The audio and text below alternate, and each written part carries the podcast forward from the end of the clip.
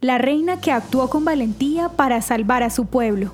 En el siglo V a.C., mientras los judíos vivían bajo el dominio persa, Esther, una joven judía, se convirtió en reina del imperio después de ser seleccionada en un concurso de belleza. Su nombre hebreo era Hadassah y fue criada por su pariente cercano, el judío Mardoqueo. Al tiempo llegó Amán, un asesor principal del rey que odiaba a los judíos y quien con su influencia logró persuadir al rey para que firmara un decreto que autorizaba el genocidio de todos los judíos. El hecho de que no solo la vida de Esther corría peligro, sino también su pueblo, la llevó a acercarse con sabiduría para interceder ante el rey, logrando que se anulara el decreto de muerte. Así, el pueblo judío fue salvado y Amán castigado.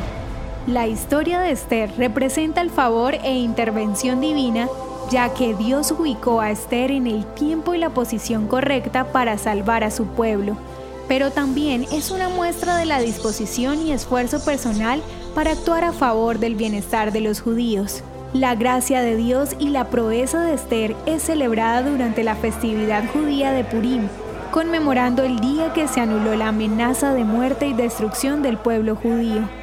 En el judaísmo, Esther es recordada como un personaje importante, ya que su historia es un recordatorio de cómo marcar la diferencia para defender la justicia, incluso en situaciones difíciles donde nuestros propios intereses son amenazados.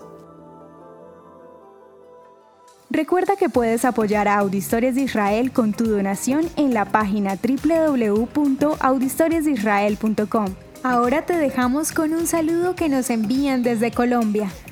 Buenas tardes, mi nombre es Adriana Espinosa, soy de Colombia, Medellín, y es un placer poderlos saludar y hacer parte de las historias de Israel, no solamente con las opiniones, sino también dándoles las gracias por llevarnos a viajar con la imaginación, con las voces que nos las cuentan y con las historias que nos comparten. Muchas gracias por darnos educación y por permitirnos conocer de Israel, que aunque no hayamos estado allá, por medio de las historias lo podemos lograr. Gracias y sigan como van, porque van muy bien. Abrazos y bendiciones. ¿Quieres que tu voz se escuche en nuestras historias? Recuerda que puedes enviarnos un saludo a nuestro WhatsApp. Nos vemos mañana con nuevas historias.